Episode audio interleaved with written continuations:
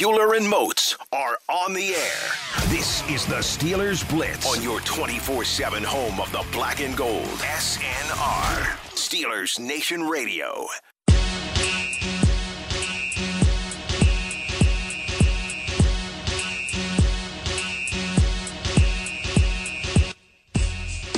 What's going on, Steeler Nation Radio, live from the UPMC Rooney Sports Complex on the south side of Pittsburgh, Pennsylvania. It's time for another edition of Steelers Blitz. I got Matt Williamson of the Drive fame with me. Hey, Down here. it, man? I'm kind of playing an away game here. It's a different different spot, different time. I'm still going to be chatting with Dale in a couple hours too, so excited about it. Did you get a little? Did you get to hit the cafeteria before you came up here? Yeah, that was a nice little perk. too. course, of absolutely. course. We got a little time in between shows. I'll probably chill out the facility here. I was going to say you and Dale broadcasting from down here today as well. Yeah, but Yeah. we go. We're we're We at over in the other building. Other building. I'm not sure why we changed, but whatever. So it's a yeah, it is. It's a it's it's like a neutral site game for you. Exactly. Uh, surprisingly, I don't get to the facility here all that often. I don't come to practice every day. Right. I'm here for the draft and a couple of you know events, but OTAs and minicamp and that things kind like of stuff. that. Yeah. So it's cool to come. Absolutely. Without a doubt, Matt Williamson, Wesley Uhler with you here for the next two hours on SNR. You already know the drill. If you want to chime in, you can tweet us at Wesley Uhler, at Williamson NFL. Matt, four straight wins for the Pittsburgh Steelers. how about that? How about that? Winning record. Things are uh, it's it's a better mood around here on the Oh, I south can side. imagine. I can absolutely south imagine. side Yeah. lately. Um, but four straight wins, five and four, and right back in the thick of things. Yeah, they very much are, and really of that wild card tier in the AFC, Yes. I- I think this is the best team of that group. Um, I don't think they're going to catch the Ravens, but that's you know n- neither here nor there. Schedule sets up really promising. Uh, I think Mason's going in the right direction when you're looking at big picture and the the passing game in general with those those young receivers. I think is getting more and more promising by the week. And you know, I I, I, I, hesitate to do this to some degree because you can say, well, they beat the Dolphins and the Bengals, but those losses all look like good losses now too. Right. I mean, you watch those two teams. Except for maybe the Patriots game. well, they got blown But out yeah. now, and right. But you're right. I mean, uh, you watch those two teams last night. That's a playoff atmosphere. That was good football going on. You look at what the Ravens are doing, and the Steelers are really a bounce away from knocking any one of those three teams off. So. Um, they're, I mean, I think when you look back at the season, you'll say, "Wow, that was a really successful year." Unless they crash and burn from here on out, of course. Sure. But I mean, yeah, I mean, from what we've seen, And it's not even like uh, they just came. I mean, obviously they did, but it's not just like in a vacuum they came up short against Seattle and against Baltimore. I mean, you had to play multiple quarterbacks. In Right, those yeah, games, yeah. Oh, by the way, right, Seattle, yeah. you have your franchise, the future Hall of Famer, go out hurt in the second quarter, and then same the Mason getting knocked out on the field Right. against Baltimore. I mean, those are difficult things to overcome, to say the least. Um, not to mention, I mean, Russell Wilson's playing an MVP level. He was awesome again last night. really was. And I really think that outside the first quarter of that game was the best game I've ever seen Wilson play. It was when he was here. I mean, they, he was under such pressure Hmm. Yeah. and just upper level quarterback and got the hand, ball out of his hands out so quick.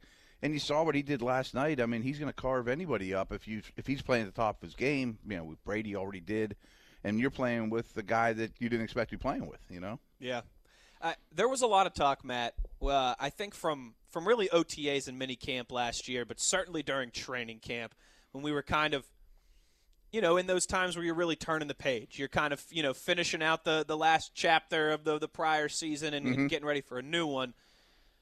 A lot of talk about last year, right, with the final record of nine six and one. How man, the Steelers were really just a few plays away, yeah. right?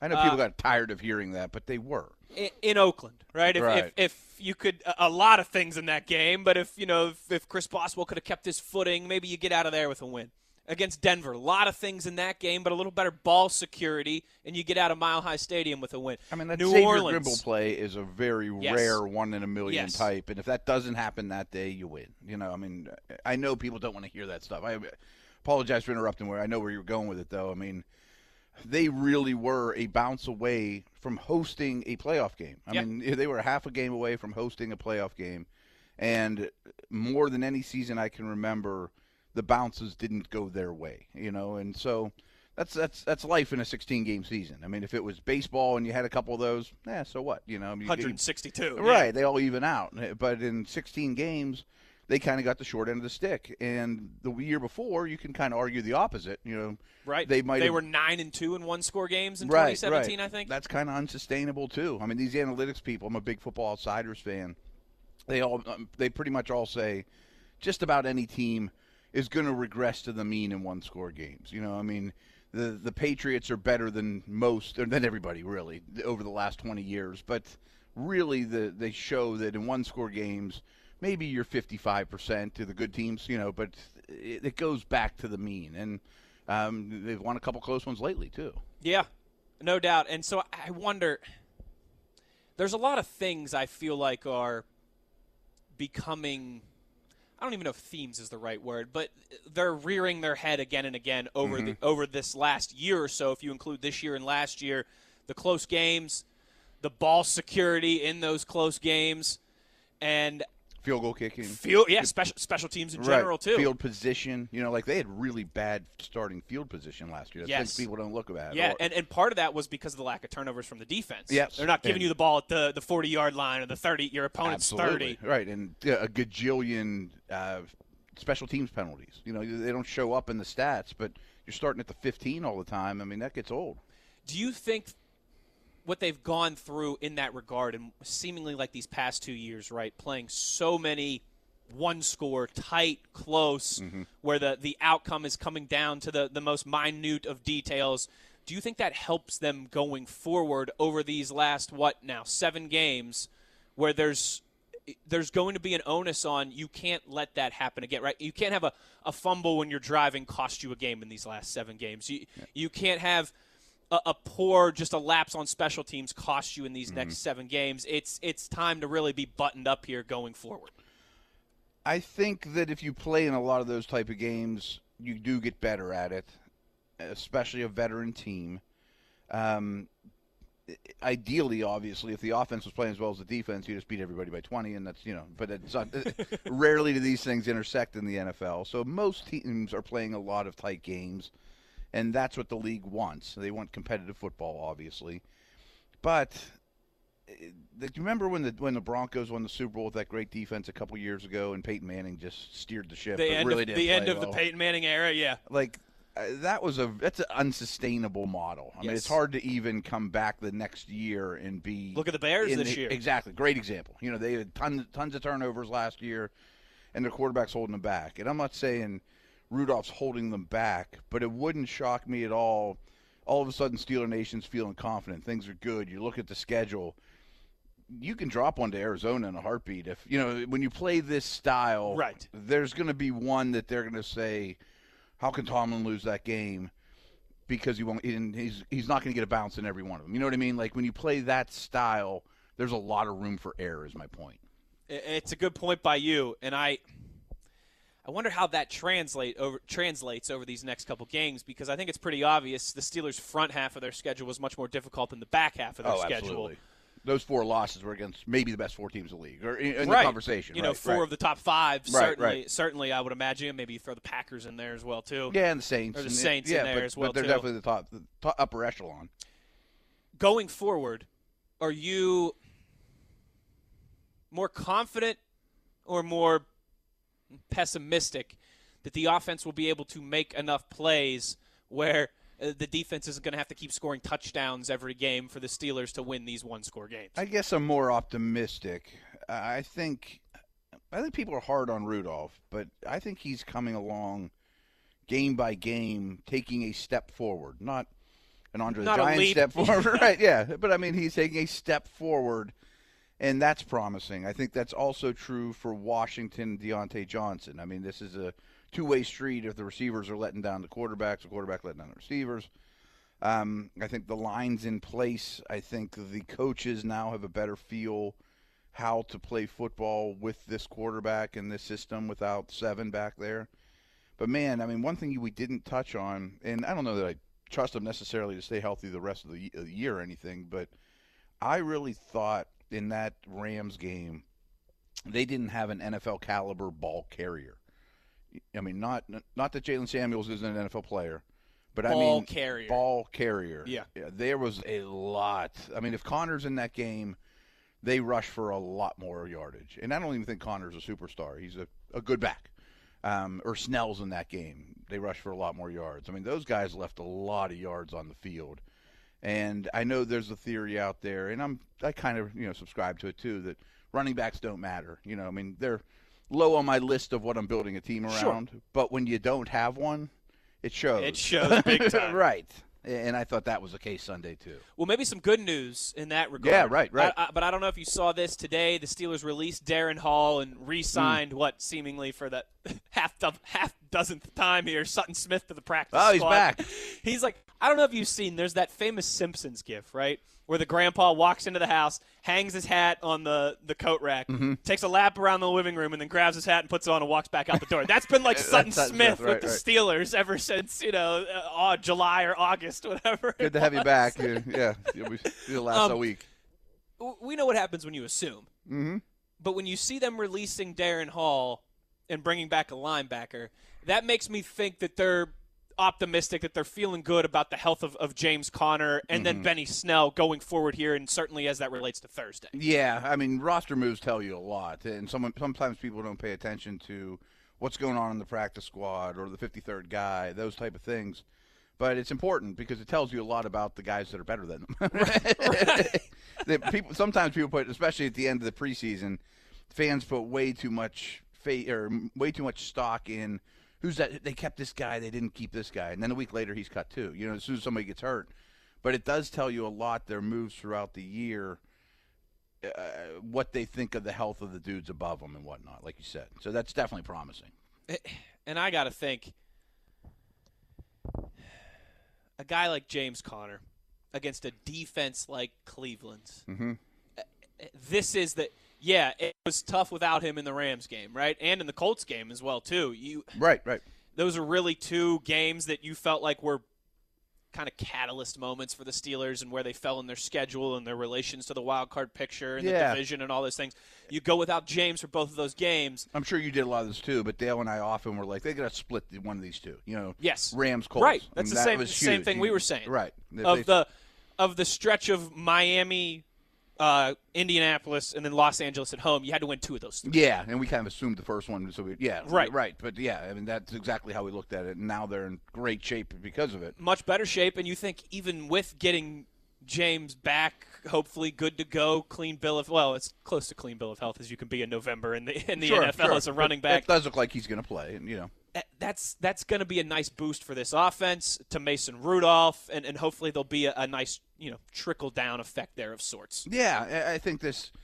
A lot of it's also schematics for the defense too. Is now they got to honor the run a little bit more Sure, too. I sure. mean, going into that Rams game, I picked Los Angeles to win because I just didn't know where the offense was going to come from. You know, like I didn't trust the backs, I didn't trust the passing game.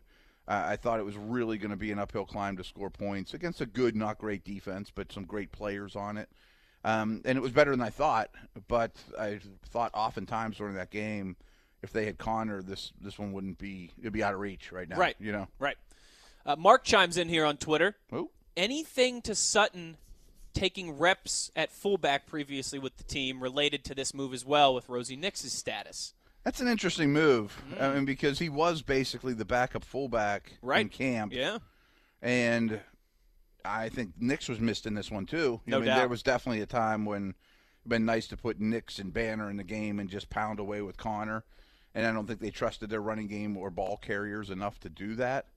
So maybe that's a factor. I mean, I'm not at practice, so I don't know if they're even incorporating him there or or if he's even going to be on. He probably won't even be active on game day. Yeah. But uh, Nix is out. It's an interesting angle there by Mark. It's a nice call there, Mark. If you want to chime in on Twitter again at Wesley Uhler at Williamson NFL, that's how you can get a hold of us here for the next hour and 45 minutes or so. Matt Williamson in for Arthur Moats. Wesley Uhler with you here. As always on the Steelers Blitz, we got a lot of questions here already. One, two, Oh, wow. three questions on Twitter about Mason Rudolph specifically. So when we come back here, let's talk about him. It's hit that hard. And you know, Matt, uh, Matt is a, a film junkie, and so I'm sure he's he's watched some tape since Sunday. We'll get into uh, into Mason Rudolph when we return. Steelers Blitz on SNR.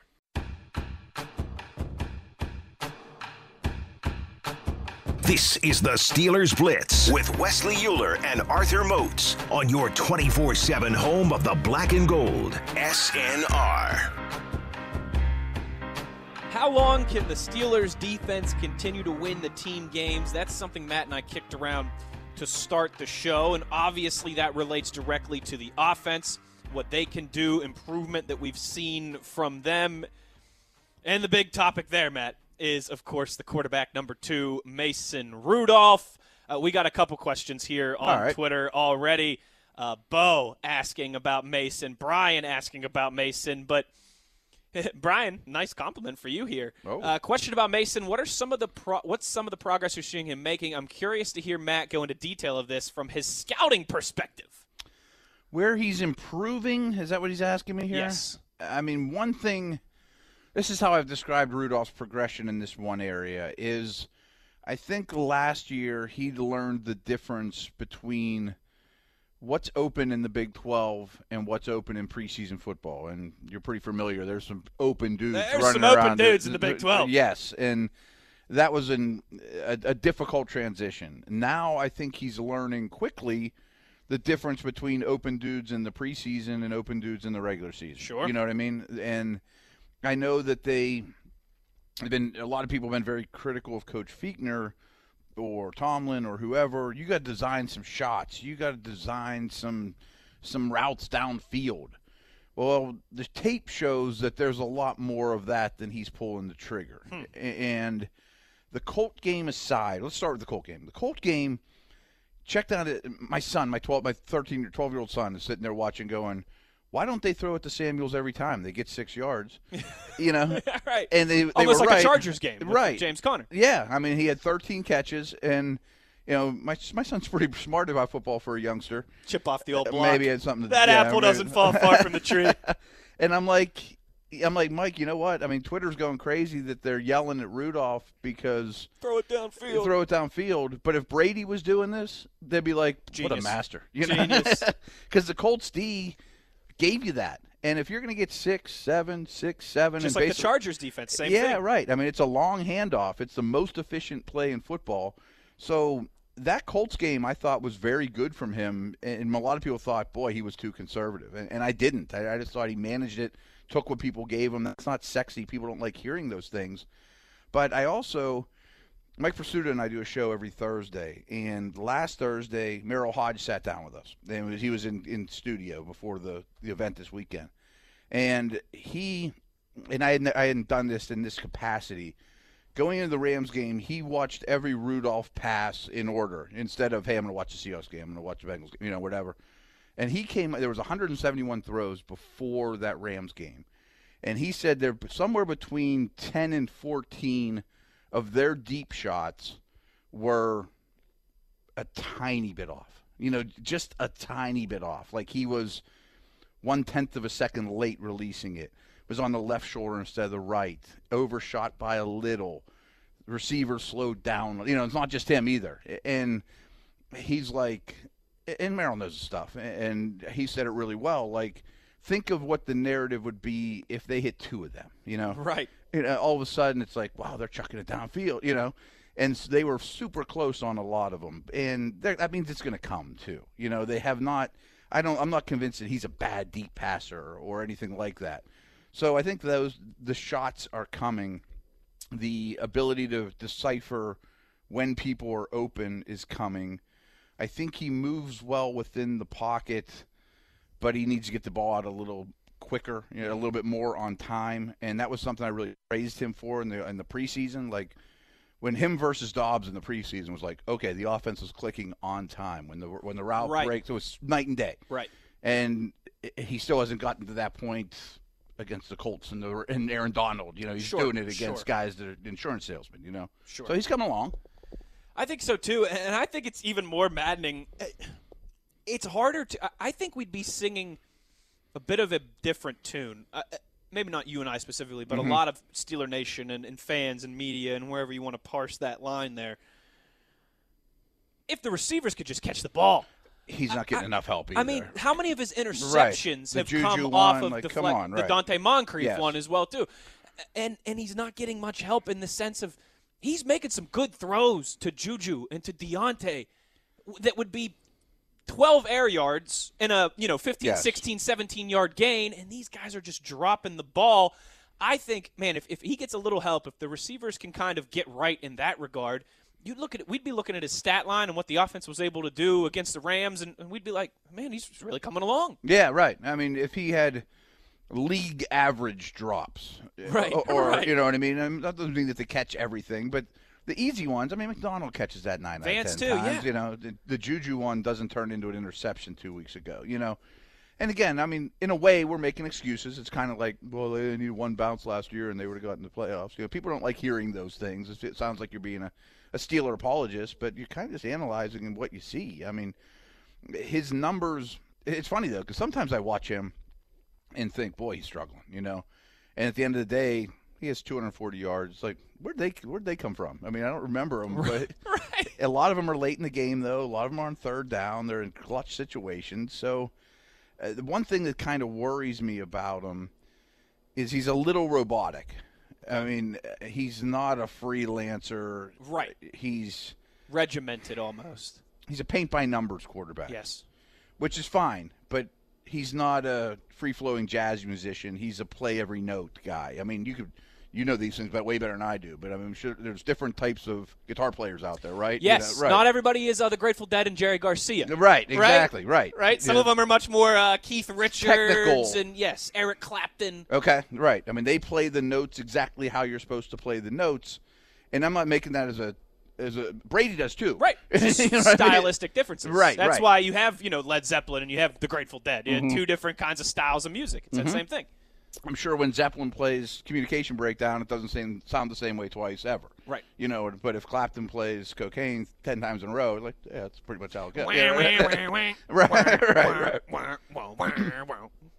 So I, th- I think he's more the paint by numbers quarterback, which sounds like he's a child, but it's just the style of how he is. You know, like he, it, when he's if he hits, and he's the next successor here, it's going to be come to the line of scrimmage, manipulate the defense, know where the ball's going pre-snap, boom, it comes out, and he's not going to be all over Sports Center making Mahomes plays. You know what I mean? Right. Yeah. No, that, that's a great way to put it. And I wonder too if there's just been some. Because I don't think I, it, it's fair to assume, right? I wouldn't call Ben Roethlisberger a paint by numbers. No, he's the opposite. I, He's I- got more paint by numbers as he's eh, aged. Sure, sure. know, but right. But deep down, no. I feel like that uh, I mentioned in the last segment trickle down effect. That's got to affect the offensive line, the receivers Yeah. that are used to working with Ben, the coaching staff that's used to working with Ben. Right? It- it's, Right. It's almost like I don't know if you were used to cooking a meal a certain way, right, and then all of a sudden you've got new ingredients. I think Mm-hmm. Yeah, it's, right, right, right. It's been fair to what only six starts in his career, and again, one of those he got knocked out in the in the middle of the game. I think it's no one ever wants to hear the two bad p words, right? Moats and I always make this joke. The two p words that everybody hates are potential, because we don't care about your potential, we want to see it. Yeah, yeah, yeah. And patience. In the NFL, nobody wants to be patient. It's a 16 game season. You play one game a week. I don't know if you guys have gone down this road. I'll get back to the quarterback here in a second. But potential and patience sure paid off for the Bud Dupree pick. Mm-hmm. So some, I mean, there's projects in another. yeah, you know, that's another, yeah, another right. p word there. Some of these projects hit, you know, and if Yeah. he wasn't a project, it'd have been the first pick I of the draft. a lot of the guys on the offensive line. yeah, right, right, Patience right, and absolutely, potential. right. I mean, Antonio Brown, yeah, right. six round draft pick. So it's going to take time, especially with a quarterback. Um, what were we talking about with him though? uh, painting by numbers and how I think it's not just him who's had to learn and Mm-hmm. adjust and figure out his game. It's the rest of the offense and Randy Fichtner and the coaching staff figuring out his game as well too. I mean, Ben versus Rudolph are drastically different players, stylistically again. But an example I often use too is offensive linemen hated blocking for Michael Vick. Yeah, right. You would think right. that's great because he runs around. He makes my job super easy. nope. But your back is to Vick. You don't know where he is. You might block someone right into where he's going. You have no clue where he's at. There was some of that with Lev Bell when he first became a Steeler. Absolutely. When the offensive line was learning his game. Yeah, like Wolf will say, they're just out there setting picks. They're not blowing anyone off the ball for Right, Lev. They're just getting in the way, and then he's picking and choosing. So there's certainly something to learning to play with these guys that have the ball in their hand. Like everyone in the world wants to pass block for Peyton Manning because he knows where the blitz Sure, is coming. He can't move at all. You know, versus Vick, and nobody wants to. work, You know, you think it's the opposite. You'd much rather pass block for Manning than Vick. Yes, and 100%. Mason could be the Manning mold, but I mean, he's, he's even a better athlete. But if he hits and he keeps progressing, he could. You know where he's going to be. He's going to drop to this spot. The ball's going to come out. He's going to know where the blitzers are coming from. I'm not going to block somebody into him. He's not running around like crazy. So this is who he is. On Twitter at Williamson NFL at Wesley Uhler. Bo asks here, do you guys think Mason took a positive step in his intermediate passing game? I- do. Yeah, do. Particularly again, like we just said, if the receivers hold on to some of those balls, his stat line looks even better. Yeah, I, I think he's back to the original point. I think. But yeah, it wasn't like the Colts game. No, it was. no. It was. It, there was much more vertical attack. I often say this too because there's not a stat in the NFL for the throws you should have attempted and you didn't. Like Alex Smith is a perfect example. Like they design a route, it's third and eight, the 12 yard out is there, and he checks it at six. You know, and coaches lose their mind. Or some of the short guys. We can talk about Baker Mayfield. This is one of his problems right now. But even Russell Wilson early on, they don't see it, and there's a crosser that's open, and they just don't see it because they're short. Um, but Mason, now my point is he's now attempting in this last game. It showed more. He's attempting throws he should make, and where before he didn't see it or chose not to or didn't consider them open enough. You know, now he's letting it rip when he should. And just think about this. Like right now, well, it's a short week, so it's a weird week, but coaches sit there on a screen for 100 hours devising plays, scheme, all that stuff. They call the play. They get the coverage they expected, cover two, whatever.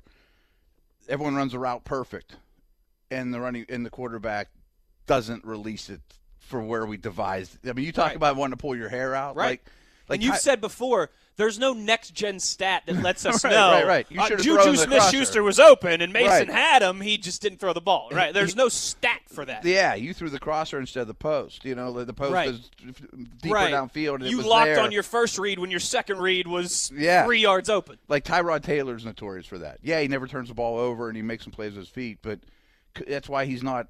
uh, That's why coaches move on from him because Tyrod, it was there. You know, what do you? I did my job. Everybody did their job, and you just got to put it in the hole, and you didn't. Quick you know? aside, are we Yeah. kind of seeing that from Baker Mayfield a little bit right now as well too, or is that too extreme? maybe there's a lot going on there. Uh, They're not helping him enough.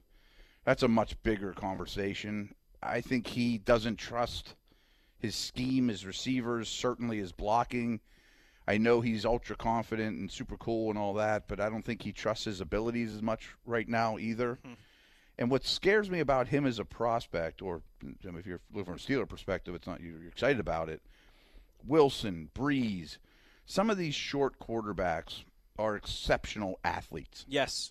People don't. I mean, Drew Brees was he beat Roger Federer or something in tennis. Like he's an amazing athlete, and Baker Steve. Young was that way too. Yeah, I mean, if you're short, you're better. I mean, his Baker's calling card is his accuracy, and but he doesn't have a curveball right now. He doesn't have the second. He's a four seam four seam fastball. guy. yeah, yeah. and, yeah, he is an accurate quarterback, and it's, that's failing him a little now too. But if you can't see, and the rush lanes are muddied, and you're short, you better be able to make things happen behind the line of scrimmage with your legs. And he doesn't have that card in his in his wallet. And speaking of coaching, he probably doesn't have the greatest coaching staff in, No. his, in his wallet either. I mean, like a small thing on that regard, like the, what they did that was so successful last year is they played a lot of heavier personnel. They, Right. They, they played double tight ends. Njoku was healthy, which is, has something to do with it. But in the offseason, they go get Odell, and they, they want to play a lot more three wides. Well, Baker's not ready for it because the difference was those tight ends would help your bad tackles i- in the run game and in protection. But more importantly, you got base personnel on defense. You got less exotic blitzes. You got more predictable coverages. And now they kind of forced him to run before he could walk. You know, Like, yeah, no, I like that. That's a, it's a good analogy. and that, that goes back to coaching. It does, and I I think too that's.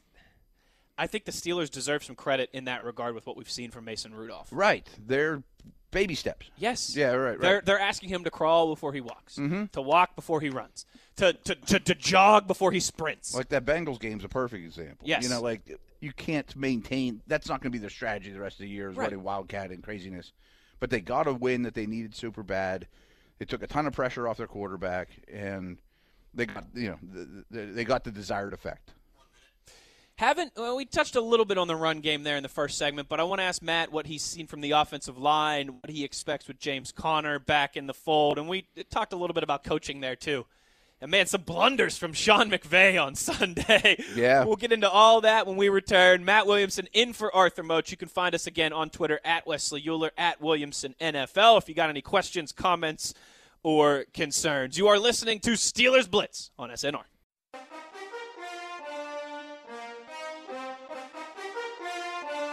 This is the Steelers Blitz with Wesley Uhler and Arthur Moats on your 24 7 home of the black and gold. SNR. I'm not breaking any news here when I say that expectations are different amongst Steelers Nation. No doubt. There are very few, if any, eh, maybe the Patriots right now. I would yeah, Cowboys, but they haven't won anything since the 90s. No, There- right. There's very few fan bases in all of sports. You can open that up to any of the, the major four American sports who have expectations like Steelers fans do, like Steelers Nation does, and, and like the Steelers themselves. Yeah, From- in this building too. From right, from right. Mr. Rooney to Kevin Colbert to Mike to the whole way down, Mm-hmm. they hold themselves to that same standard, right? It was Mike Tomlin who was the one who coined the standard is the standard when he Sure. came when he came to Pittsburgh a, a baker's dozen year, years ago. And so I, I I know that that plays into this. On the other hand, right? In Los Angeles, it's probably quite the opposite. I mean, it's like Hollywood, the Lakers, the Dodgers, uh, the Rams Yeah. are the Rams are maybe well down that list. and the sky doesn't fall when they lose, and right, Right. Whereas in Pittsburgh, every time the Steelers lose, it's you got to fire Mike Tomlin, you got to fire Randy Fichtner, you got to Right. fire Keith Butler. What's going on here? Is they Kevin Colbert has. Kevin Colbert lost it? Uh, yeah, it gets a little insane. Matt, there were two things, two decisions that Sean McVay made that if Mike Tomlin had made the same decision, we'd still be talking about it in June at OTAs. One was the fake punt decision, Holy smokes! which was just what what was going on? No, everybody in the stadium knew that that was coming. Yeah, You and I sitting, uh, uh, I was in the studio in Green Tree. You at home watching that game knew that that was coming. Yeah, I I mean, every team prepares heavily for fake punts from the Rams because Hekker's a very good passer of the football. He's a good athlete. He can run, and it still works. I mean, the Rams calling a fake punt for the Rams isn't necessarily a, a terrible thing, but formationally, they basically put it up on the scoreboard. We're trying a fake now, right. and really, the crime to me. I mean that that wasn't a great. Play, I mean, it wasn't a great play design, period. But the the the crime to me what's Hekker doing? You know, throw it away, punt it. I mean, don't attempt the pass. It's a bad read there. Oh yeah, I mean that's the problem sometimes with trick plays too. Sure. Like, you saw the same thing right when Jaylen Samuels threw the interception against the Ravens. yeah, And, and it's- to, to start great that point. game. Great point. I mean, lots of times you'll like we're gonna have Odell throw one. Well, Odell gets to throw two passes his whole life. He's throwing He's that thing throwing no matter that thing. right. He's not right, throwing it away. Right. There- He's he's not going to take the check down. That's what or- Moats told me after Oh, the really? Jaylen Samuels interception because I came in here all honked off like, how could you open with that? And Moats go, listen, Jaylen, that's just, he wasn't going to throw that ball away. Right. He's going to make his- the throw. That's his opportunity to shine. Yeah, and, and that's part of the problems with some of those plays too. You know, you, you got to have the right guy doing it. Hekker's proven, but man, I mean, what an awful play that was. And then the other one, the other decision, I don't know if you saw this, but he admitted yesterday that it was part of their game plan to put in Blake Bortles. That that wasn't an injury thing, that that was a planned thing because they thought Bortles could run on the Steelers defense. It's funny because I rewatched the game yesterday on TV, and I thought the same thing when it happened live was, okay, maybe you go into that game planning on giving Bortles a play or a series or a package, okay, which is an indictment on Goff, but the Saints do it with Drew Brees. You know, I mean, Taysom Hill comes in. But there's no doubt in my mind Bortles entered that game because Goff got hurt. So, I mean, Go- Goff's side, hip or side right, or you whatever. could see him a little he was little ginger. yeah. So maybe it was the best of both worlds. Like, I'm going to come out, so we'll do the Bortles thing and have him run. But I mean, to me, that that doesn't kill me. Uh, to me, it's more of an indictment on your quarterback, and it was a little bit circumstantial because if Goff never leaves the field, I'm not sure Bortles ever sees the field. What's your? That's true. I have another thing though that he did poorly though. I, I don't understand why he got away from Gurley. Right. That was like the there was a point in that game. I think it was a third quarter where the Steelers had Chickillo and Buggs and Alu and those guys on the field, and the other it looked like fatigue was setting in for the. Mm-hmm. There was a little stint there. It's the only time I thought the Rams offense had a glimmer of hope, and they were moving the ball four, six, you know, chunk plays, and I'm just thinking, man, I don't want them to give it to Gurley, and then they kind of got away from it. You know, like I know that he's on a pitch count or whatever, but he was their best player on offense. He was their most productive player with a struggling quarterback that you can't pass block for. That that was their path to keeping it close. Yeah, and like you mentioned too, at that point in the game, it really seemed like the Steelers were making a lot of subs. They were getting a yep. little gassed. Yep. And, and if you would have been able to just keep that, you know, keep those six, seven, eight yard runs mm-hmm. coming. You keep the Steelers defense on the field. You keep wearing them down. You let your defense rest too in the process. Yeah, and they went to hurry up. I mean, the, the right. Steelers couldn't sub. I right. mean, that that's often what McVay will do when things are going poorly. They'll they'll play with pace and tempo, and it was working. I mean, it was the only time that their their offense looked at all productive to me, and they kind of got away from it. like, what are you doing? So where's your uh, where's your heat check on Sean McVay right now? Right, I mean everybody knows the jokes, right, Matt? That Sean McVay, the last two years, he's been the prom king genius of the NFL. Right. everybody who ever met Sean McVay at Starbucks for a cup of coffee gets a head coaching, you know, all these jokes and everything. But he really this year, it seemingly like is, I don't even want to say showing any weaknesses, but it seems like some of the the shine, some of the polish has, has come off of him a little bit. He's a, a, he's being questioned more now than I remember ever in the past. Yeah, and I'm still a believer. He's an extremely bright young guy. If I was, you know, a GM and I was hiring anyone in the in the pool of coaches, he'd be one of the top contenders, especially when you factor in his age. Maybe have him for 20 years like the Steelers do with their coaches, sure. and I bet that works out well. I also think he's in a crossroads because it almost came too easy for them from the from the get go, and now and they saw it in this game. Their offensive line is bad, and they lose their starting right tackle and their center in this game, and everything in that offense revolves around the zone running game, and everything comes off that.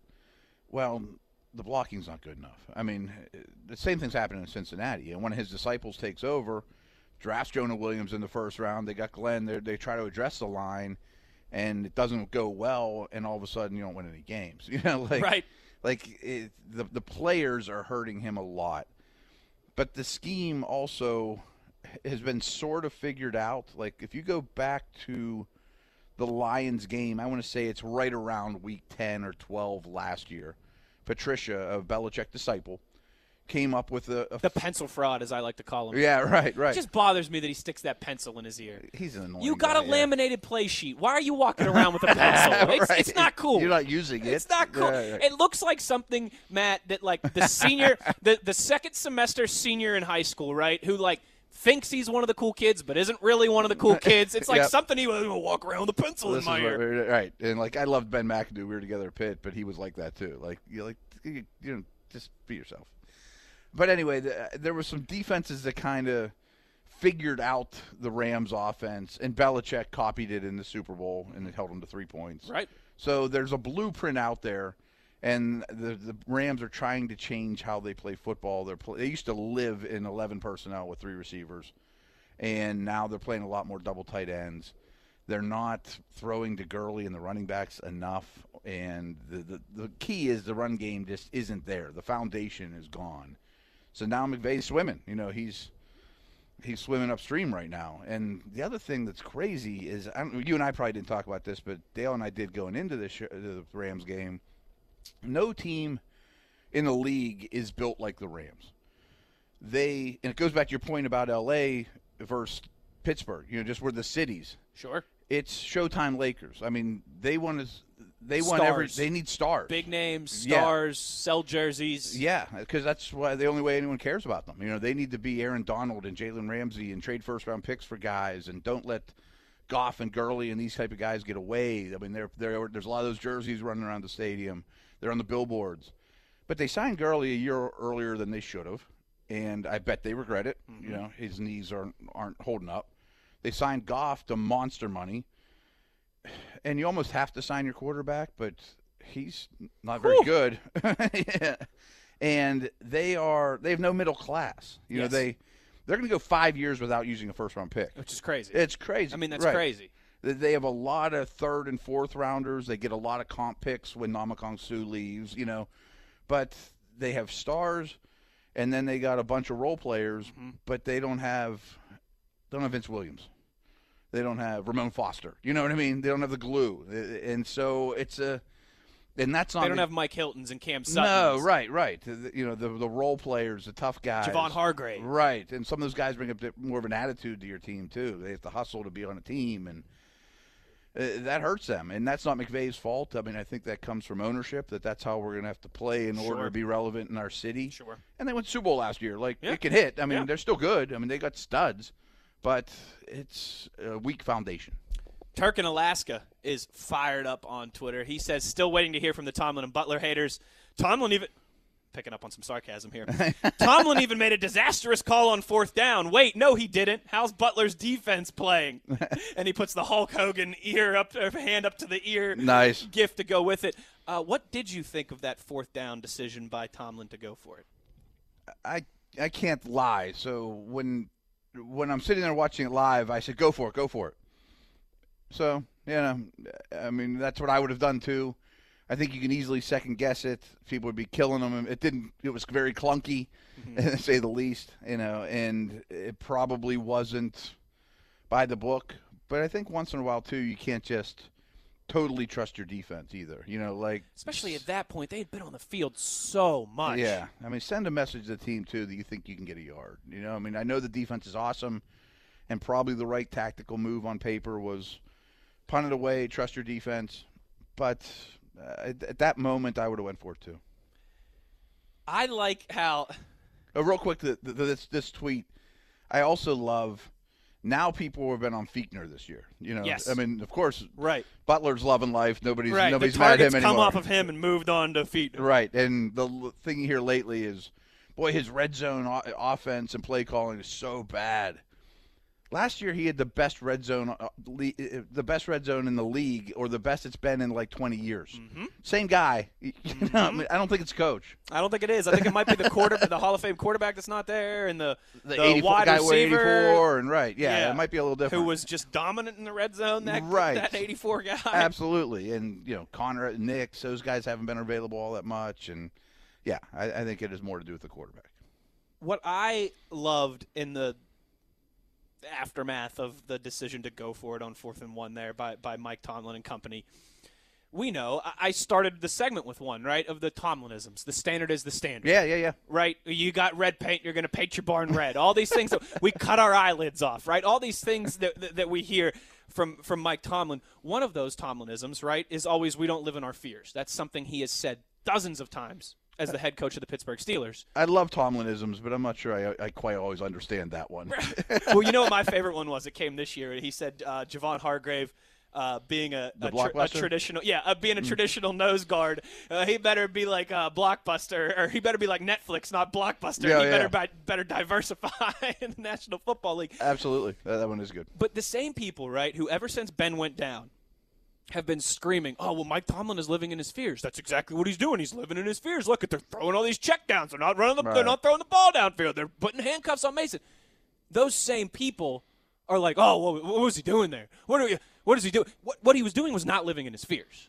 I right. Think. I think he's a very aggressive uh, coach. He's tr- that he's, isn't by the numbers. Yes, I, I really liked that because I kind of agreed with at times. I thought but this is this also relates back to what you and I were talking about last segment with Mason. It was to be expected that they were going to take baby steps.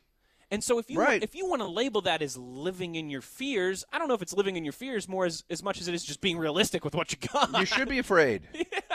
He's never played before. But I think we're starting to see that curtain get peeled back, right? We're starting right. to see that uh, that you know that leash get a little bit longer, taking more risks, not being afraid. And I don't think they're in survival mode as much either, too. Like the Bengals game was total survival mode. Survival mode, just get out of there with a win. Yeah, and I don't care about big picture. Where now you're looking at it like coaches don't always think this way. They think about winning the game, of course, but I think they're realizing for us to be a successful franchise, to be the standard as a standard we have to play the. We can't just throw horizontally and Right. run wildcat and do nonsense. Right. You know, we need to be more traditional on offense, and our quarterback's starting to be able to handle it. So let's keep doing it. And Thrash Metal Guy points out here on Twitter as well. I saw Mason's pass chart. Only four passes were behind the line of scrimmage. The less, hmm. the, the rest were at or beyond the line of scrimmage. That's a, a definite improvement from what we've seen in previous weeks. Yeah, and it goes back to the Colts game because I saw that pass chart was going around Twitter a lot, and I actually retweeted it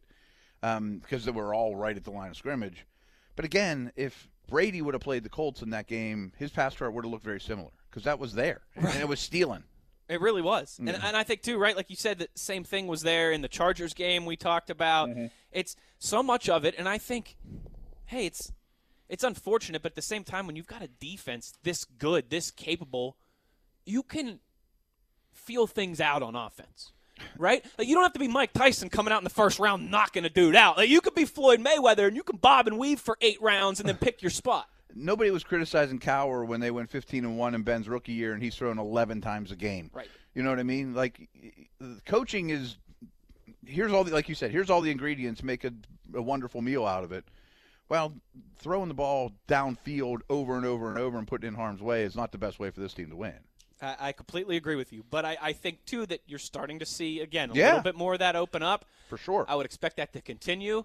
Maybe certainly against the Bengals and, and some of these Yeah. some of these lesser teams they got coming up here on the docket. But yeah, I, I do think it's encouraging. And just on the surface, right, Matt, to be able to go from 0 and 3, 1 and 4, or uh, uh, 0 and 3, 1 and 3, to 1 and 4, to 5 and 4 now Yeah, as coach said, it's irrelevant. it's it, it really it is like he said too before the Rams game. I'm happy to be at four and four. I never thought I'd say that. Like, yeah, but where they came from. Sometimes you just got to find a way. Yeah, I, I'm with you on that. And and Moats knows this. Our our loyal listeners know this. I like to say all the time. People don't ask how; they ask how many.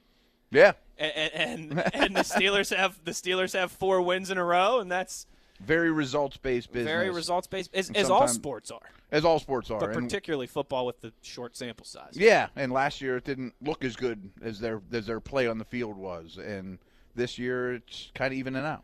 I've told this story I think once on air before, but that line they don't ask how, they ask how many. Mm-hmm. I was like 14 years old, and my hockey coach Fred Jacobs, I So, still like, remember his four name. years ago.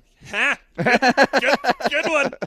Um, we played a game, right? I was tied going into the last week of the regular season. I was tied for the league leading goals Okay, with another nice. with another kid. His last name was Rustin. I forget what his first name is, but I still remember his last name Okay. because the whole year, you know, I'm checking the, the website online to see what the goals leaders are. So we both had 22 goals, I think, coming into the last game of the season. Nice. We played. My team played right before his team played. I go out and I score a goal to move ahead to 23. Yeah. Right. His team plays after us. We stay to watch the game. He scores a goal in the second period to tie me. He scores an empty netter at the end of Oh, the game no. to win the league scoring title. And I'm I'm all honked off. You know what I mean? I'm shooting fire out of my ears, and I'm like, "That's bullcrap! An empty net goal? Are you kidding me? An empty netter to win the title?" Heck yeah. And my coach looks at me and he goes, "Hey, Wes, it's unfortunate, but people don't ask how; they ask how many." God. And he got one more than you. Mario would have passed that to Erie and, and let him put it in the empty net. no way 66 is winning the, the gold title like that. We got a bunch more questions here on Twitter. We'll get to those when we return at That's Williamson. awful. I'm not going to sleep late- well at night thinking about that. I know. I was like a heartbroken 14 year old. That's all I wanted was just one scoring, just one scoring title. On Twitter at Williamson NFL at Wesley Uhler, Matt Williamson. He's in for Arthur Moats, but you are listening to Steelers Blitz as always. Hour one in the books. When we come back here, like I said, we'll get to more of your questions. I want to talk about the offensive line and the defensive line in the trenches for the Steelers when we return. Matt Williamson, Wesley Uhler with you here. It's Steelers Blitz on SNR. Uhler and Moats are on the air. This is the Steelers Blitz on your 24 7 home of the black and gold. SNR. Steelers Nation Radio.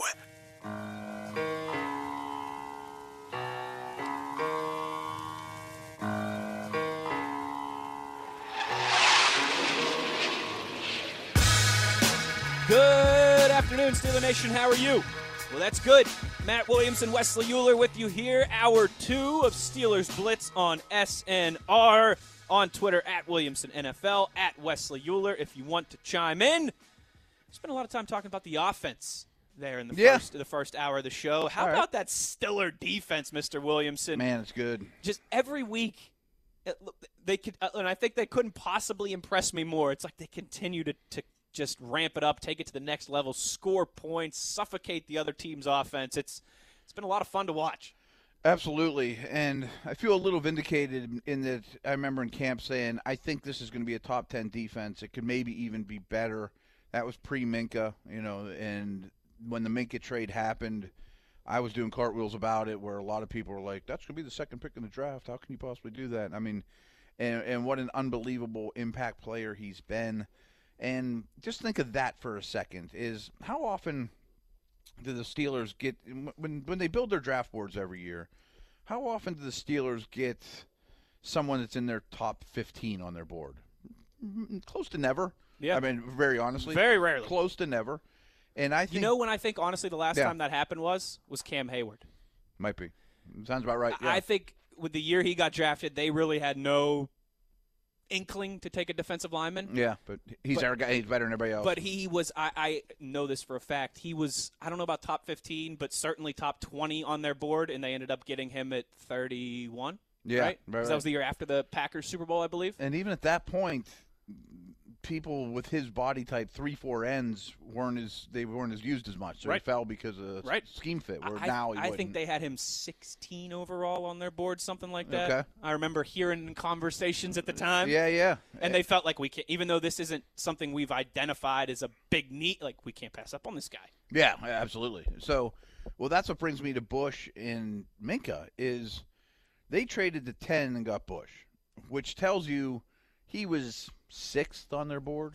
You know, overall. Right. I mean, Daniel Jones wasn't in the top ten. You know, some of those type of guys. Um, so I'm going to be conservative and say he was their sixth sixth favorite player in the whole draft. They add him a couple months later. Minkah went 11 the year before, and if you look at that draft class, I bet you he was higher than sixth on the Steelers board, and they, you know, they were not in a position to move up that high, and it's rarely what they do, as we know. Um, but so they, in the course of a few months, added two elite young talents at absolute massive need positions in the middle of their defense with elite traits. I, I- I agree. You know what I mean? Yeah. It's Because real quick, I just pulled up It's the been a lot of- 2018 draft. been- okay, yeah, and, and pull that up. Minkah went 11. The guys that went ahead of him were Rosen at 10, McGlinchey at 9. Steelers wouldn't have picked Minkah over those guys. No. Remember, they were in the safety and linebacker market. right. Roquan Smith went eight. They probably would have taken him ahead of him. Josh Allen, no. Quenton Nelson's awesome, but they weren't in shopping for guards at the time. Bradley Chubb's a really good player. He went fifth. Denzel Ward at, at four. Darnold, Saquon, Mayfield. I mean, those are the guys that went ahead of them. And maybe they had a higher grade on Quenton Nelson than they did Minkah. But if the Steelers happen to have been picking fifth that year, there's a really good chance they end up with Roquan or Minkah. Yeah. You know what I mean? Yeah. I- So- I, I think so too. Think about it through that light. You had two massive talents to an already good defense. Yeah, and if you think right, I think it's safe to assume, and you can tell me if I'm wrong, but they had a top ten grade on Devin Bush, Oh yeah, I Top- mean, I think top six ish. top yeah, ten grade on Minkah Fitzpatrick. Absolutely. Uh, They haven't been able to draft one of those guys on defense since they got Rod Woodson at ten Right. in 1987. Right. I mean, right. you want to talk about you make jokes about how young I am. That actually was before I was born. Back then, I'll tell you a quick story. That the Rod Woodson story. They had the draft wasn't on the weekend, and I could have like 104 fever. I was going to school. My mom, you're going to school, but on draft day, I got to stay home every year. and for whatever reason, I had to go in that year, and I took this little transistor Walkman radio type thing. And I'm sitting in the back of science class, and I'm listening to the draft. It's probably Hillgrove, or I mean Stan, or whoever and they took Woodson, and I erupted. You know, oh my God, they got Woodson. You know, like I knew how good he was then, and he never should have fallen to ten or eleven. And one of my best friends now was in that class, and he comes running over. I remember we was totally disturbed biology class or whatever. What's Woodson? What's a you know? And we became like, tight since then. You know, Right. like I coached him up. That was your boy. Yep, you were like with him the on only- the sidelines at Purdue. I'm pretty sure. I remember that. But that was like the only draft I didn't. I had to go to school for. Uh, well, maybe you should have gone to school for all of them. The Mm-hmm. Steelers would have ended up with a player like Rod Woodson. Yeah, absolutely. I thought uh, there's been a lot, obviously, Minkah and Devin Bush and just a, whole Steven Nelson, a whole litany of guys who have played very well this year. Mm-hmm. Joe Haden might have had his finest performance as a Steeler Sunday at Heinz Field. He was great. I mean, it, de- it definitely was his finest performance as a Steeler, and that's not a knock that he's been bad. Um, it, it amazes me. Before this game, we didn't hear Haden or Nelson's name hardly at all. You know, like I mean, that's a huge compliment. Like it Right. wasn't like boys they're they're picking on Haden, they're picking on. No, that's a good thing. It's absolutely a good thing, like a tackle. Um, and then this past game, you know, made big plays, got his hands on the ball. And I don't know this as a fact, but I've seen it over the years, and it really was true with the Ravens, with Ed Reed, and absolutely with Seattle and Earl Thomas. That when you have a stud in center field, those other ten are going to take more chances. Like, okay, if if if I try for this ball, I miss it. Minkah will help me out. You know, like I always called Earl Thomas the great eraser of problems. You know, like Sherman can jump a ball because Earl's back there. He Right. has such range, Right. and it still might be a big play, but it's not going to be six. You know, like I think they're realizing we got a special player behind us. Sean Davis was nice, but it's Makes not like everybody this. else more comfortable. It's like being on the ice with Barrio. You know, like, Right, what I mean, like this is just such a or like being on the a- ice with um like Bobby Orr. You know what I mean? Yeah, Like, yeah. oh, if I get caught, we got Bobby on the back end. It's or all even a great goalie, maybe. You know Right. I mean, it's probably Yeah, really the way Patrick to think about it. or Right, Marty right. Brodeur's playing behind you. and you. you're a defenseman, you jump up in the action because if yeah they get behind me, less chance of them putting it in the net. I made this parallel last week on the show, and at first Moats gave me a look, but then he thought about it for a second and said, "You know what? That's not too bad." Steven Nelson this year reminds me of Prince Amukamara, his last year in Oakland before he went to the Eagles. Okay, Just or sorry, uh, not Prince Amukamara, um, Nnamdi Asomugha. Nnamdi Asomugha, Sorry, okay. Nnamdi Asomugha. similar Um, crazy name. Similar crazy name. That's Right. where I'm getting tripped up here. Um, Nnamdi Asomugha. His last year in Oakland, he was so great that they weren't even looking to his side of the field. I mean, they Yeah. played straight up man to man coverage, and whoever Nnamdi was lined up on, they just he was like he wasn't even part of the game plan. So if you looked at his numbers, he didn't have a ton of PBUs. He didn't. I think maybe one interception. He didn't have a ton Oh, he had terrible have- numbers, yeah. didn't have a ton of tackles, but if you watched the Raiders play, it was clear that teams were avoiding that guy. And then the Eagles paid him all that money and asked him to play zone defense, and it was a disaster. But what he was able to do in his time in Oakland reminds me of what Steven Nelson is doing right now, where he's not jumping off the page, making all these big mm-hmm. plays, all these interceptions, crazy amount of tackles. But it's like he's being so quietly effective that other teams are game planning around him. All right, there's a lot to decipher there, and you make some good points. And what what the Raiders did with Nnamdi is what the Steelers are doing with their corners was like Sherman. He was a left cornerback. Yes. You know, and didn't matter who what receiver lined up in front of him. Everyone He's knew taking away that half of the field. Yeah, they played a lot of cover three. He was, you know, he'd come down and play man or he'd play off, whatever, a lot like Sherman did in, you know, the Seattle days. And you just go elsewhere. And I remember that was one of the early years, I think, of Pro Football Focus, where they actually were charting targets and things like that. Targets were kind of a new stat back then. And he was by far the league least amount of balls thrown his way. Then he goes to Philly. They pay him a ton of money, and they ask him to follow ones around, and you know sometimes he'd walk up in the box and cover That- the slot. That and wide nine defense that Right. they were playing under Juan Castillo. They they treated him like he was Rod Woodson, you know, or, Right. or Deion, and he was a really good player, but he wasn't that style of corner. he wasn't Revis. Right. And, and what was really interesting, and uh, remember on Saturday we were at the the Steeler event. Yes, the And- alumni dinner. Yeah, and, and we sat down and we were talking about Donnie Shell with Grossman and JT Thomas. Yes. And one of the first things JT Thomas said was Shell was so great because he could cover the slot even though he was a strong safety. And he allowed me to be a right corner and Mel to be a left corner, Mel Blount. And, I, you know, I, I, I was five when those guys were playing. I just assumed Mel followed number ones. And he's like, I don't want to go to the left side. I hate the left side. Mel hated the right side. You know, like people think about it. Left tackle flipping to right. Corners, some of them like to pl- like to side. be left or right. Yeah, you know what I mean? sure. And it's a nice advantage that the Steelers have going now, where they got a left guy and a right guy, and one of them's not a massive liability. You know, neither one's Nnamdi in his prime or Mel Blount. You know, like JT's like they always root me, of course. But it's not like, of course, you're going to target Sensabaugh. You know, you know where he's at. You're not. You don't have to. The defense doesn't get so complex because this is the thing people forget too. Like if Deion's following Jerry Rice everywhere on the field, ten guys have to adjust to where Rice is, as opposed to I'm a left outside linebacker. You know what I mean? Sure. Like it's hard. It's easy for Deion to follow 80 around, but then everyone else has to react to that. They don't know where he's going to line up. You know, so being able to stick those two at left and right and do your thing and play your game like Nnamdi did in Oakland, now you're talking about something. You know. Some more questions rolling in here on Twitter at Wesley Uhler at Williamson NFL. David K here asks, I know Williamson is a Quenton Nelson guy. I'm a Quenton Nelson guy too. He's really grown on me. Can you can you ask uh, what he thought of Cam putting it on him in the Colts game? Casually watching, I thought Cam dominated him. Yeah, I did too.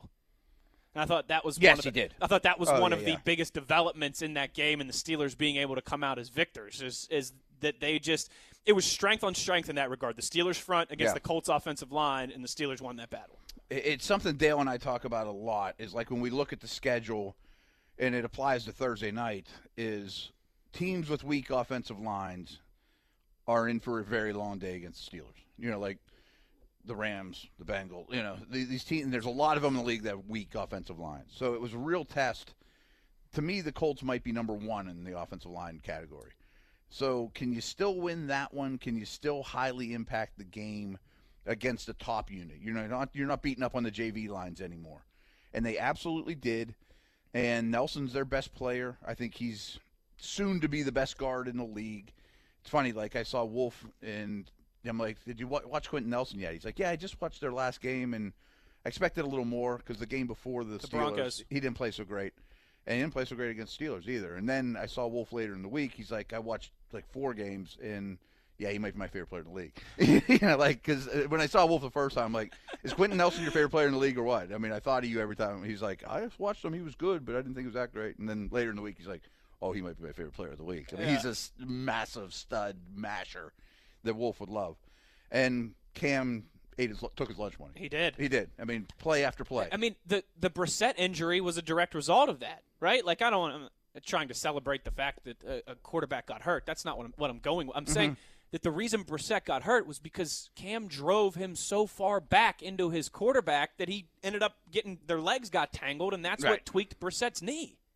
Yeah, that's uh, that was. I mean, the you don't see that from Quenton out. Nelson. No, no. I mean, he got ragdolled, and that play obviously stands out. But the consistency that Heyward beat Nelson throughout the game Throughout the too is absolutely true. And then that opened things up on the edge for Bud and TJ and for everybody yeah, else yeah. as well. I mean, it was again trickle down effect. If you want to get your questions in on Twitter at Williamson NFL at Wesley Uhler. When we come back here, Matt, I want to look around the league a little bit. Okay. Speaking of guards, there was one yesterday who got the biggest contract in the history of guards in the National Football League. I don't know. I'm sure you. I'm sure you saw that. I think you know what I'm talking about. I want to run that by you when we come back, as well as a, a epic overtime game last night in San Francisco, and I want to discuss some some happenings around the AFC North with Matt as well. So we will do all that when we return, as well as get to your tweets again at Williamson NFL at Wesley Uhler. Matt Williamson in for Arthur Moats. You are listening to Steelers Blitz on SNR.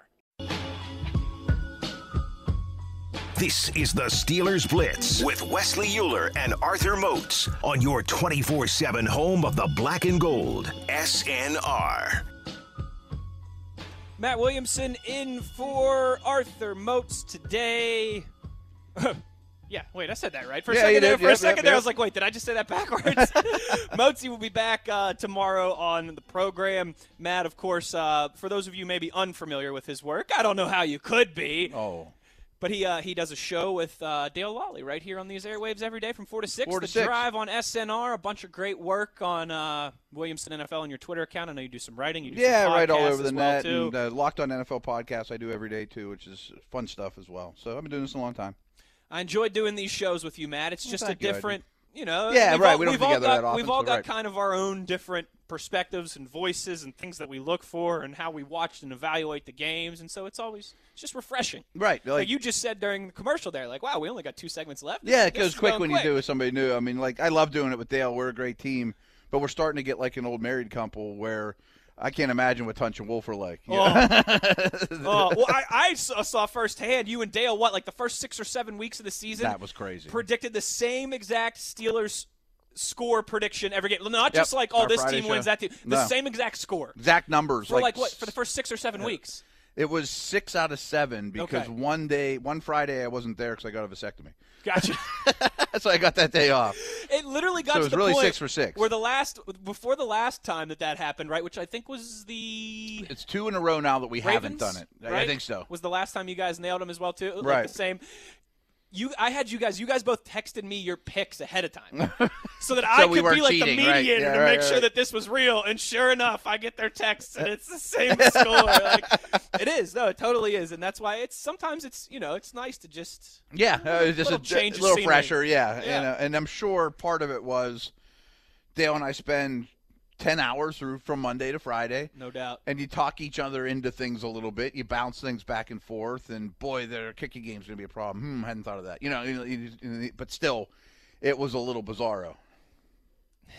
Sure was. It was funny though. It was. And that's what too like just you know from a outsider perspective, I think that's one of the beauties. Like if I were a diehard Steelers fan, right? Mm-hmm. If I were uh, uh, particularly one who's not that I'm not a Steeler. I, I didn't mean to say it like that. If I were somebody living outside of Pittsburgh, right? I understand why we have so many people who are locked into SNR all the time, right? So if Absolutely. I maybe not if I was a like, uh, let me rephrase that. If I was a displaced Steeler fan, that was the D word There I was looking for. Okay.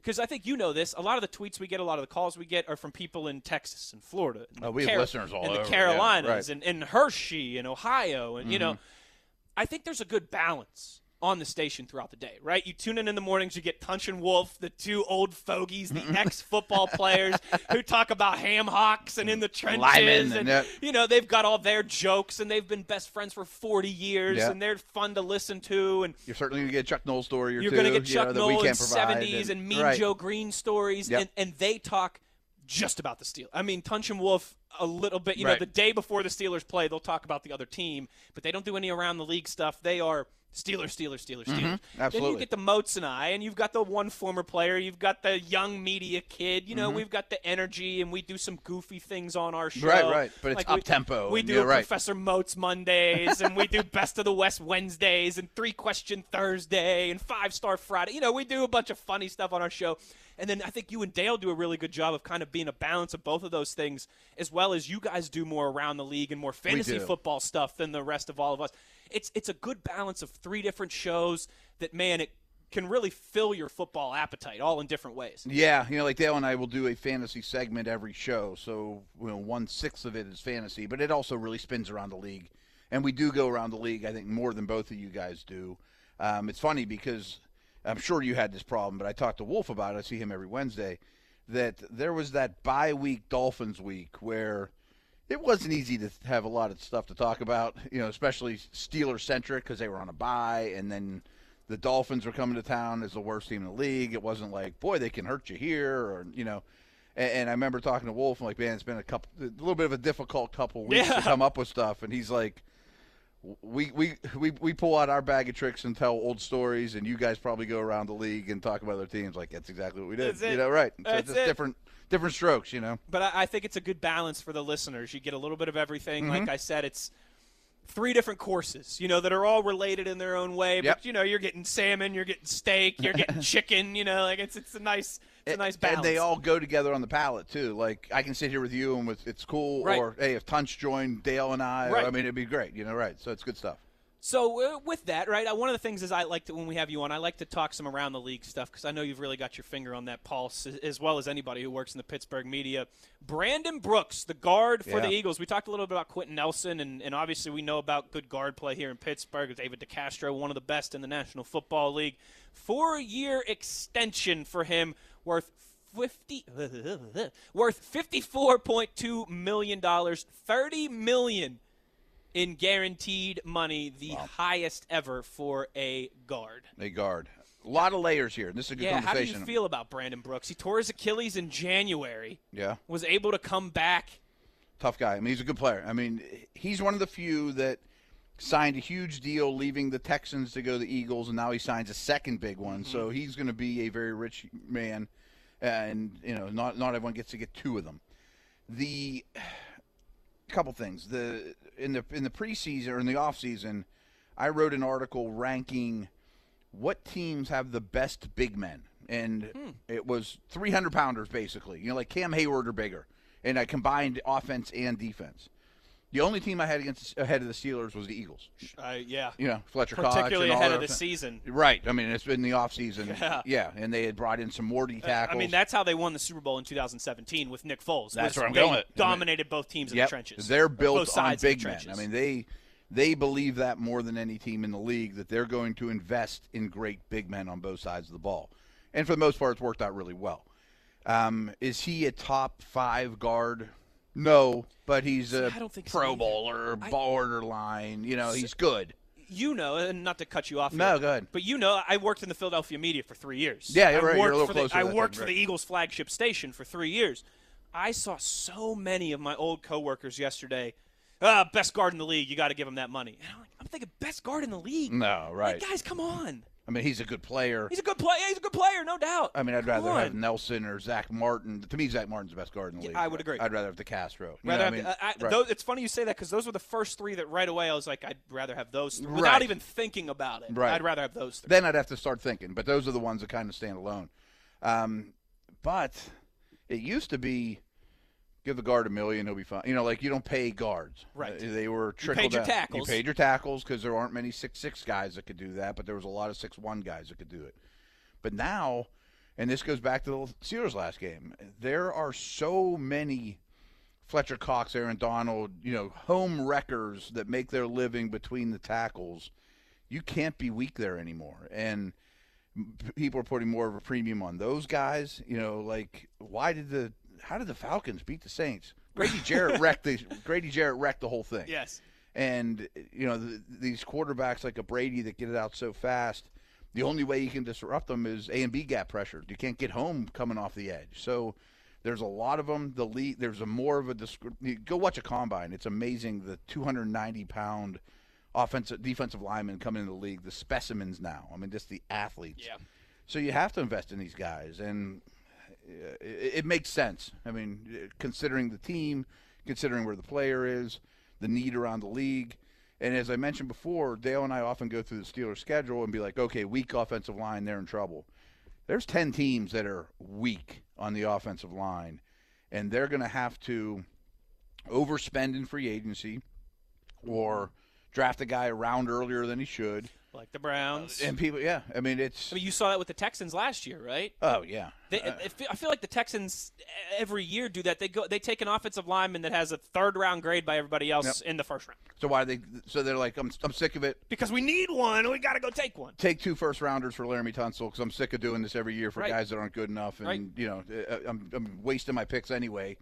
Um, so, but that, then, then the next part of that conversation, this is the beauty of Munchak is the Steelers haven't had to do that. Mm-hmm. They haven't had that problem at in all. In a long time. I mean, if there's ten teams overpaying for linemen, and you kind of need one, well, that means you got to overpay too. Like they dry up quick. Yeah. Steelers really haven't had to draft a lineman in a while, especially high. Sure, you throw. DeCastro. Yeah, yeah, right. I mean, but yeah, you pick Chooks up in the mid rounds, or you know those type of things, and you and they're peas, they're projects, and. and We don't like those p words around here, Matt. Peas are okay if you got munch. Yeah, it's it certainly is. You're right. You get anywhere outside of the Steelers bubble, an offensive line play is a real concern, and we Right. that's like hasn't been a thing in Pittsburgh since 2008 when the Steelers won the Super Bowl and Ben was holding up the trophy, going offensive line. Who's laughing right, now? Right, exactly. I mean, I said this a million times going into this past draft that, boy, the Steelers have an advantage that very few teams in the league do. That they they don't have to draft an offensive lineman or a quarterback. Leaves a lot of positions where you get to where guys are going to fall into your lap. You know, it's a great way of doing business if you can. I guess the question is, how much longer does it keep up? You know, I think Ramon's slipping. Uh, I think they might be better off without him in the starting lineup, frankly. Yeah. Um, how long will Pouncey and DeCastro be high end dudes? And I don't know his contract status, but I bet Mr. DeCastro was happy to hear the Brandon Brooks news. Mm-hmm. you know what I mean? So uh, it's it's a difficult formula to keep moving unless you have Munchak, who happens to pull, turn Finney, Feiler, Hubbard, Villanueva, Foster from undrafted free agents to NFL starters. Unchecks millionaires. Right. So we'll see if that keeps up. I mean, I'm not discouraging the the new O line coach, but Munch is a pretty proven dude. By the way, David DeCastro signed for two more years after this year. So Good. he's he's wrapped up through 2021. He'll be 32 by the time he's a free agent. Yeah, that might be it then. That's a nice. That was a nice contract signing there by Kevin Colbert and company, locking him up at a uh, Yeah. a nice rate there throughout the uh, throughout the tenure of his peak, if you will. Right. They're, they're going to get the good years out Yeah. of it. Right. Yeah, and no, it's it's certainly you're right. Offensive line play across the league. It's a big concern for a lot of teams outside of Pennsylvania, especially. Yeah, right. But but I say this a lot too that the discrepancy between D lineman down to O lineman is greater than I've ever remembered it in the league. And a lot of Yes. it's a lot of it's athletic ability coming into the league. A lot of it is you used to draft a guard from Michigan and knew he could run block. Now they don't. You know, nobody they don't even put their hand in the dirt. You know, Just go draft the Big Ten lineman. right? That at guy will work. We'll teach him the protection, but he'll maul people. Right. They don't even do that now. You know, like they're, they're- none of them are close to being finished products. I wanted to ask you too about that game last night in Santa Clara. Wow, good one. Uh, maybe one of the, one, maybe yeah. the best this year that we've seen so far. I think far. so. Yeah, right. Overtime, two big time teams. I and a big shout out to uh, to Russell Wilson and Pete Carroll. I, I took the Seahawks money line yesterday before the game. Ooh. Yeah. I took the over and the Seahawks plus six, and then I parlayed it together. Oh, nice. And so overtime was nice. Nice. yeah, I just I took the Seahawks straight up on the money line. That's Turned like gutsy, nice. turned ten bucks into A thir- bunch. thirty-one bucks. yeah, I yeah, think something like there that. Russell Wilson MVP. Yeah. I think there's a gap between him and everyone else right now. I do too, and everyone's trying to throw Lamar in that conversation, and I'm not being a Steelers homer here. No. I, I, I just don't see it. He Lamar has been fantastic this year. That's not what I'm saying. Oh, he's great. But he, they have a lot of cogs on that offense. I, The I Seahawks have one cog on that offense, and it's Russell Wilson. I I think Watson's also in the conversation. They would be my top Yeah. three, and I'm not sure who two and three would be between Lamar and Watson. But but the and so I'm not knocking either one of them. I mean, Lamar's remarkable. For those that don't know, he was my number one quarterback in that class, even though he, He was. fifth. I he mean, I was. You were high on him. very, and I would hate to play against him. Um, I think they're going to rule the division for a while. You know, it's Yeah. a scary thought. But Wilson is an upper level quarterback, uh, and by that I mean pre-snap. He's maybe knowing the where to best go in to the, in the world right now. He is the best in the world right now, in my opinion. I mean, in he's the best deep passer. His legs are fifth on his list now, where three years ago they were second on his list. You know what I mean? Like he's an upper level, mentally processing, accuracy. Did you take him over Aaron Rodgers right now? right now? Yeah, Yeah. and it shocks me to say that, but yeah. Um, Mahomes is still in the conversation. Sure. He's a little And bit out not, of sight, out of mind. It's because he's not completely healthy right now, so Right. that's a little different. But right, but Wilson's having the better year. yeah. Uh, and Wilson's further along mentally for sure. Let's take a break here so we have time when we come back because I, I want to ask you a little bit more about Lamar and the Ravens. I want to look ahead a little bit uh, to the Browns as well too before we Sure. get out of here. And we got some more questions rolling in on Twitter. You know, as always, we will wrap up the show by answering some of your tweets. Matt Williamson, he's in for Arthur Moats. I'm Wesley Uhler. You are listening to Steelers Blitz on SNR.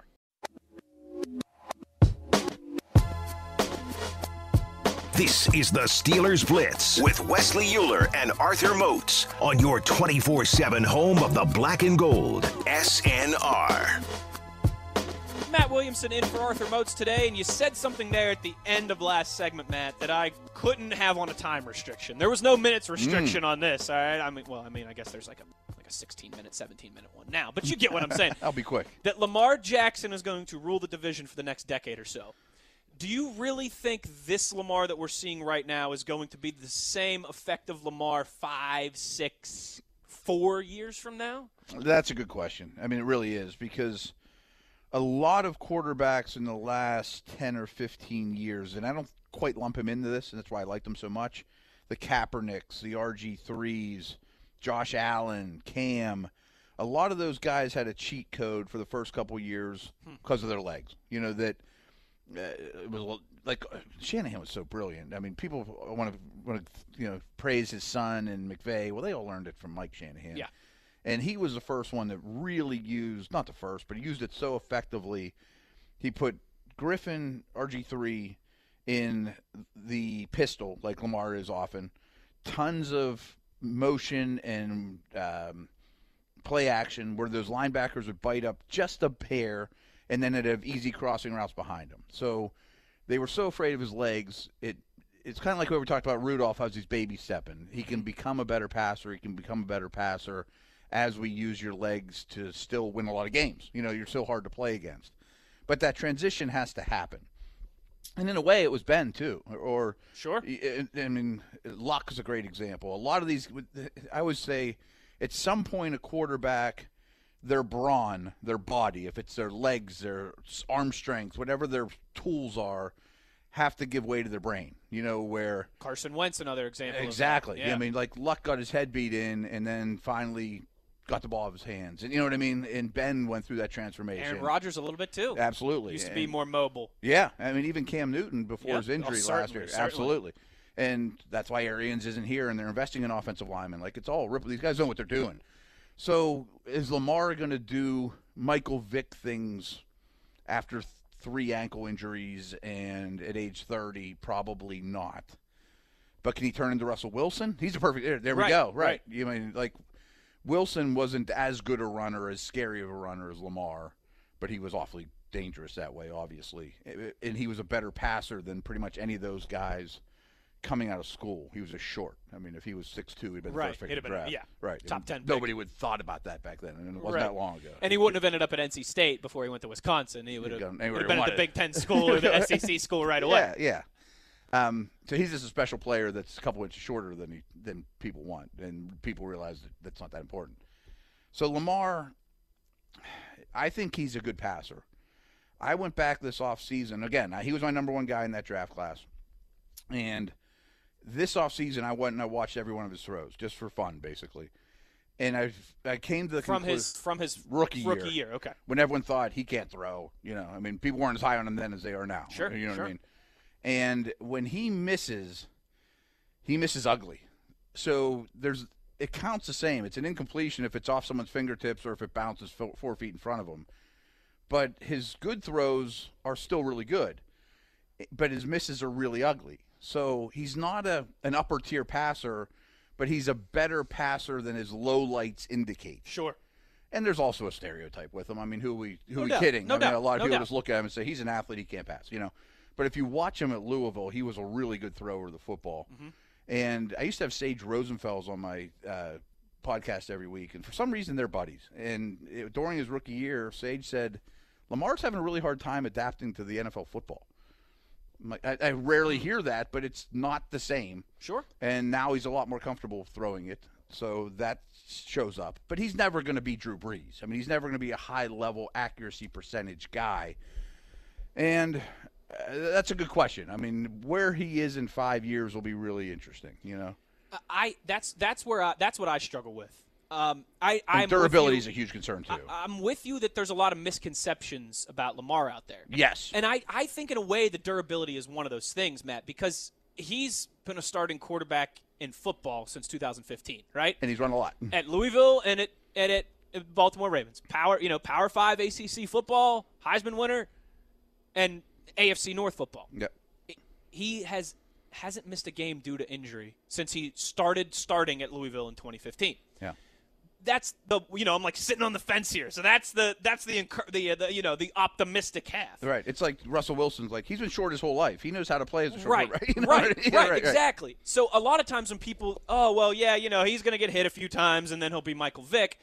I'll kind of not even defend him, but I, I don't necessarily agree with that.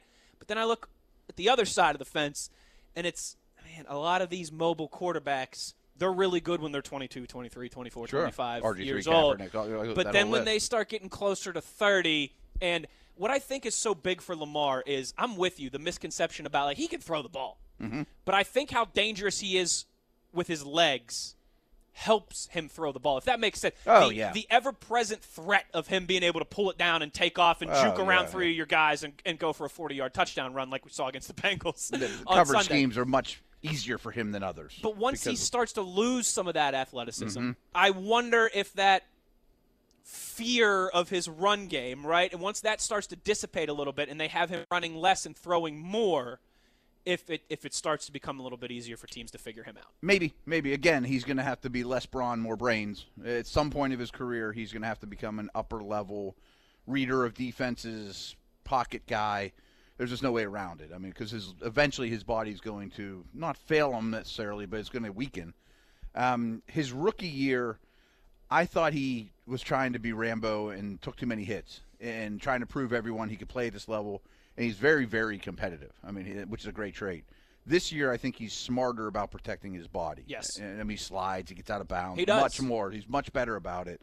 And He's I not know- like Andrew Luck or Carson Wentz in that regard. no, right. I mean, or Newton, who plays like Mike Alstott. You know? and they're bigger body dudes, but Wentz is paying the price. Luck paid the price. You know. yep. Um, but he also reminds me. It's before your time, but I think you'll get this one of Wayne Gretzky. In that, when I was a kid, why doesn't someone just kill Gretzky? I mean. It, You can't kill what you can't catch. Because his vision's remarkable. Yeah. You know, he sees the field so well that nobody they they get. I'm sure you've seen other hockey players, younger ones, where they just see the ice too well. You know, Connor McDavid right is now. he that guy? Yeah. Where people can't line him up for hits. They try, but he sees it and he moves better than you, and you're not as fast. And you know, it, Gretzky was that way too. Like you just. He was tiny out there, and he was a, a skinny dude. Oh, they're gonna break him in half. Not if they never, not if he sees you coming. Not if you can't catch him. Right. And one other note about Lamar, and this is going to sound really negative, but just a fact is he's a low Wonderlic guy. So does that mean he's stupid? No, it doesn't. I don't know him. I'm not friends with him.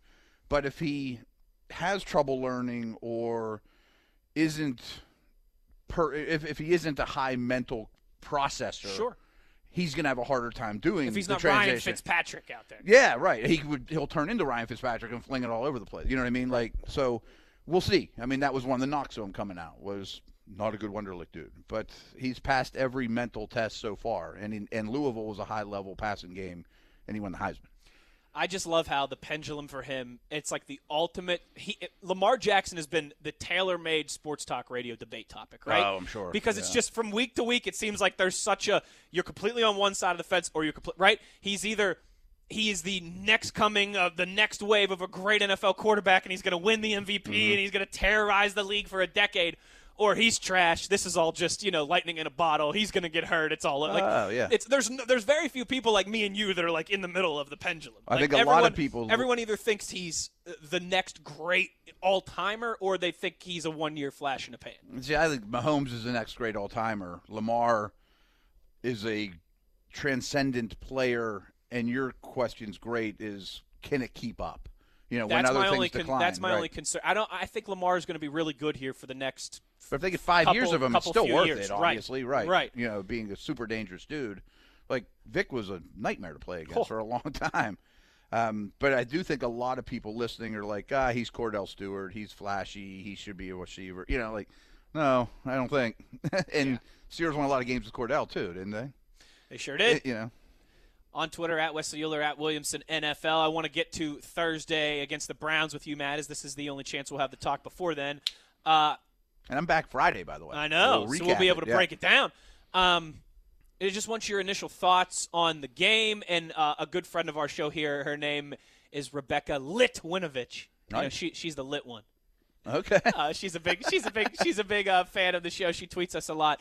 Um, wondering about the crowd in Thursday in Cleveland. It's going to be their Super Bowl in Cleveland, and- Right. And how you think that affects the game, plays into the game as well.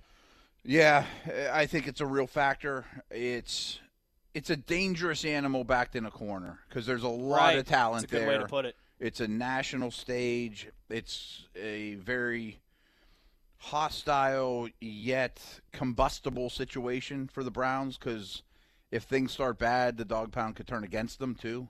And so I think it's a, a dangerous situation, but this isn't exactly what she asked, but I think it's something that's very important. Is Freddie Kitchens has never prepared a team for a short, short week like that. Like there's Coming off an emotional win as well too. They needed that one against the against the Bills. Absolutely, and I give Labs a lot of credit. We were in the preseason, we were talking Browns, and he's like, "Look how many primetime games they have in their travel schedule." Like, Tomlin knows how to do those things now. You know, like eh, that guy doesn't yet, and it's it's an underestimated thing. Like, how are we going to practice? How am I going to deal with my injured dudes? You know, like how do I get the game plan in? How do I get install? You know, so.